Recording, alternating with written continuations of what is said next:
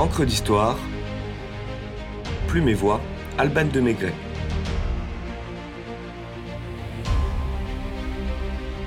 Le ticket de métro parisien.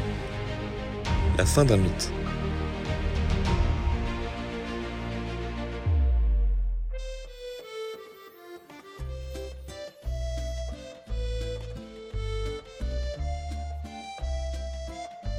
Jaune, vert, violet, blanc. En voilà un qui en a vu de toutes les couleurs.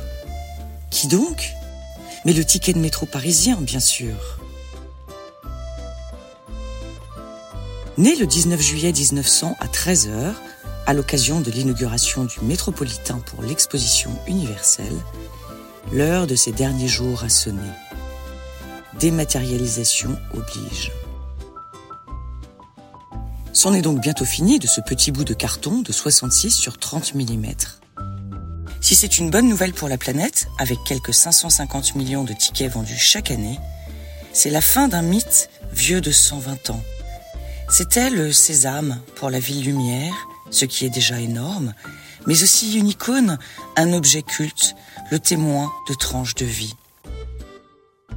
Muni de son ticket, le parisien, le provincial ou le touriste traverse une bouche de métro Art Nouveau, signée Hector Guimard, et saisi par ces effluves, ces émanations chaudes si caractéristiques, s'enfonce dans l'antre de la ville, dans les entrailles de Paris. Selon Michel Tournier, je cite, Pour le petit Parisien, il existe un instant crucial, initiatique. C'est celui où, ayant compris le système de correspondance du métro, il contemple le petit rectangle de carton qui lui livre l'immense labyrinthe et avec lui toute la ville. Dans Asie dans le métro de Raymond Queneau en 1959, la petite Berrichonne confiée à son oncle Gabriel pour quelques jours dans la capitale n'a qu'une quête, et la voici.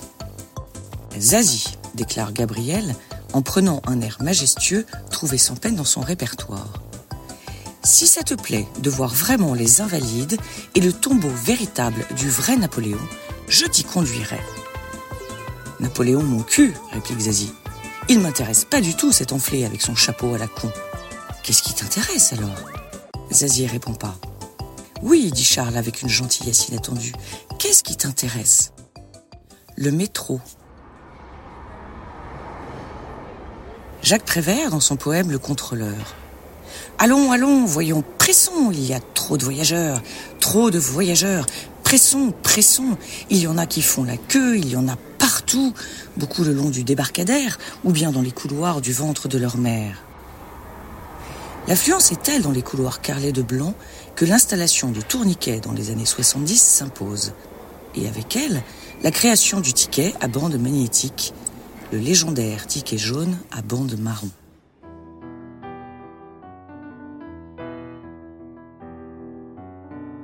L'emblématique poinçonneur qui fait des trous, des petits trous, encore des petits trous, des trous de seconde classe, des trous de première classe, comme le fredonne Serge Gainsbourg dans Le Poinçonneur des Lilas, disparaît pour devenir un agent de contrôle, ce qui est tout de même nettement moins poétique. 1975 voit naître la mythique carte orange que le passe Navigo détrônera en 2001, signant le premier acte de la dématérialisation. La première classe est supprimée en 1991, un an avant que le fameux ticket jaune ne se mette au vert. Le ticket jaune, justement, symbole des années 80 par excellence, avec son slogan devenu un tube. T'as le ticket chic, t'as le ticket choc, a laissé en changement de couleur bien des nostalgiques. Une fois le Parisien habitué au vert jade, le ticket vire au violine en 2003. Nouvelle déception pour les puristes et au blanc depuis 2007. Le ticket de métro parisien incarne le signe d'appartenance à la plus belle ville du monde, s'il n'est le souvenir d'un voyage, d'une aventure. Glissé dans un bon livre, en guise de marque-page, corné dans une poche, à moins qu'il ne soit précieusement rangé pour ne pas perdre le numéro que l'on a noté à la volée, ou l'adresse du prochain rendez-vous. Le ticket de métro concentre dans un demi-gramme toute la symbolique de la ville lumière et de la vie parisienne. Un voyage en métro, c'est toute une histoire, celle des cravatés qui se pressent, des écoliers qui révisent, des touristes qui hésitent, des SDF qui rament.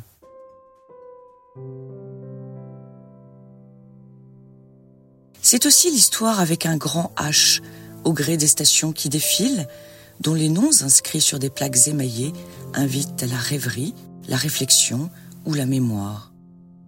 Reuilly Diderot, Tuileries, Argentine, Campo Formio, Pasteur, Kléber, Riquet, Mabillon, Gaîté, Grand Boulevard, Palais Royal, Pigalle, Madeleine. Madeleine, comme celle de Proust. Michel Morgan raconte qu'il lui arrivait de prendre le métro en revenant des États-Unis, uniquement pour ressentir les odeurs et revivre l'émotion intense du souvenir de son adolescence. C'est d'ailleurs lors d'un trajet en métro pour se rendre au cours Simon qu'elle avait fait la connaissance du jeune François Perrier. Le ticket de métro est parfois salvateur. Il a préservé Juliette Gréco de la Gestapo après un séjour en prison et l'arrestation de sa mère et sa sœur aînée qui œuvraient dans la résistance. Ce ticket de métro, trouvé dans le fond d'une poche, lui a permis de se rendre chez une connaissance qui l'a protégé durant toute l'occupation.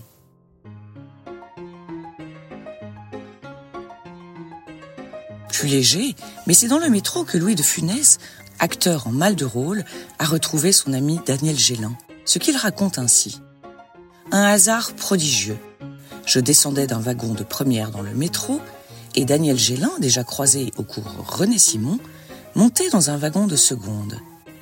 La porte allait se refermer lorsqu'il me crie ⁇ Téléphone-moi demain, j'ai un petit rôle pour toi !⁇ Celui qu'il appelait ma chance a ainsi aidé le comique à propulser sa carrière. Le métro est d'ailleurs souvent le théâtre de films, comme Le Dernier métro de François Truffaut, Peur sur la ville d'Henri Verneuil, Subway de Luc Besson, Le fabuleux destin d'Amélie Poulain de Jean-Pierre Genet, Les femmes de l'ombre de Jean-Paul Salomé pour ne citer que. Le ticket, quant à lui, est détourné en œuvre d'art par bon nombre d'artistes contemporains hésitériophiles, à l'instar de Chris Mali, Kim Cash, Luc Gratteau, Léopold Barbeau ou Éric Dubois. Qui ne connaît la fameuse photo de Jacques Chirac sautant au-dessus du tourniquet tel un resquilleur, ignorant qu'il ne coulisse que si l'on a repris son ticket Le prix du ticket de métro est d'ailleurs un sujet récurrent dans les débats politiques, tout comme celui de la baguette, et rares sont ceux qui le connaissent. Valérie Giscard d'Estaing, quant à lui, relate un émoi d'adolescent dans le métro. Edith Piaf avait un ticket avec le jeune élève de l'école polytechnique. Et un jour où il se rendait en cours, pendant l'occupation allemande, il croisa la môme Piaf, celle-là même qui chantait en 1960 le métro de Paris.